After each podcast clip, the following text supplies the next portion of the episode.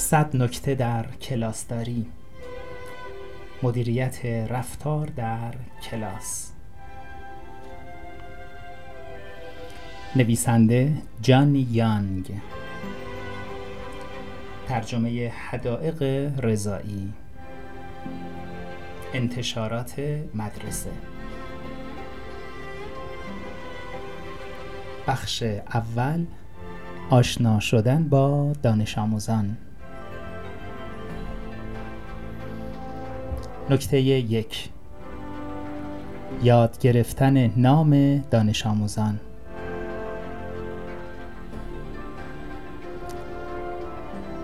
چند جلسه اول با یک کلاس مسئله دار وقتی تحت فشار سعی می کنید که اسامی دانش آموزان را به خاطر بسپارید می تواند جلساتی بی نهایت دشوار باشد.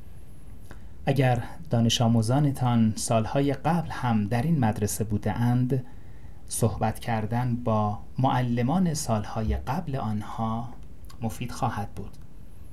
آن معلمان احتمالا پندهای مفیدی در رابطه با چگونگی رفتار با کلاس ها و یا به طور خاص دانش آموزان مشکل ساز دارند.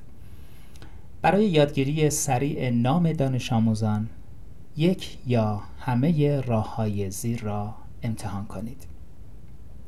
حتی الامکان آنها را به ترتیب حروف الف با آنگونه که در لیست ثبت نام آمده بنشانید.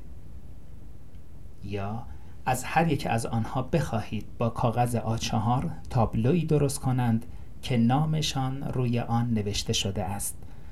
این تابلو تا زمانی که شما مطمئن می شوید نام همه آنها را یاد گرفته اید روی میز جلوی هر یک از آنها خواهد بود.